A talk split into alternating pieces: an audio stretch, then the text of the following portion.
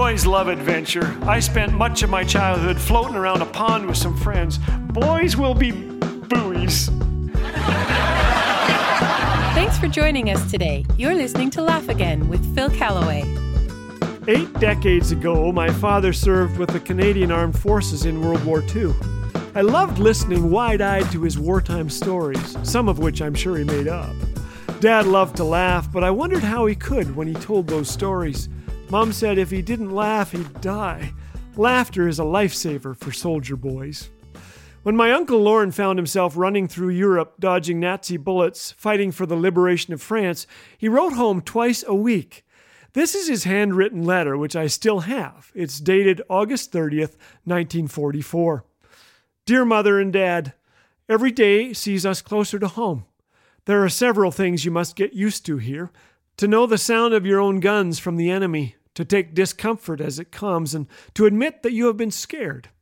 It is funny how a few days ago we were diving into our trenches. With the danger past, we laughed at each other's fantastic jumps to safety.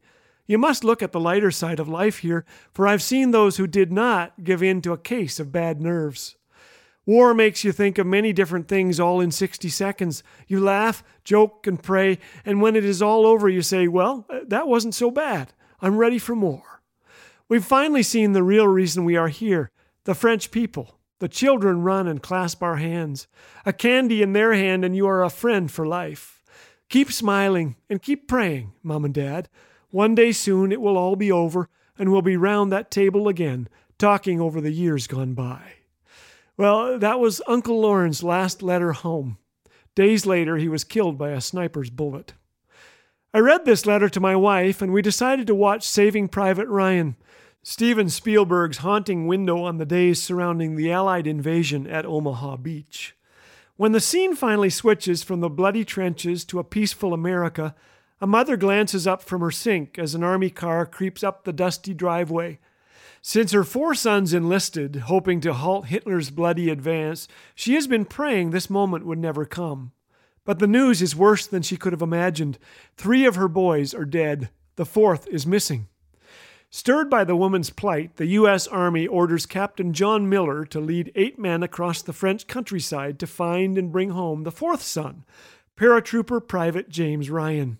Most of the eight lose their lives, and in an act of the ultimate sacrifice, Captain Miller gives his own life to save Private Ryan. The film concludes in modern day France. An aging war veteran shuffles up to a grave in the sea of white crosses, which memorialize those who died liberating the country. Decades have passed since the men gave their lives that he might live. Overcome by gratitude, Private James Ryan kneels before the grave of Captain John Miller and breaks down. Turning to his wife, he cries, Tell me that I've lived a good life.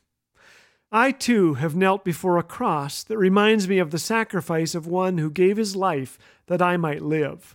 Like Private Ryan, I feel a sense of unworthiness. Such love makes me want to do something in return. Then comes the reminder there is nothing you can do to deserve this. Just accept it. It's done. Ephesians 2 8 says, Our salvation doesn't come from anything we do, it is God's gift accepting that awesome gift and living each day with thanksgiving is the one and only true pathway to joy and a little foretaste of what is waiting for us when we're finally home.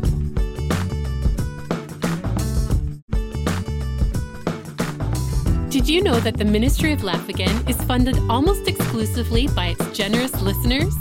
And one of the most impactful ways you can support Laugh Again is by joining the Friends of Laugh Again monthly partner program. By committing to a monthly gift, you'll help amplify these messages of hope and joy to hearts and homes that so desperately need them.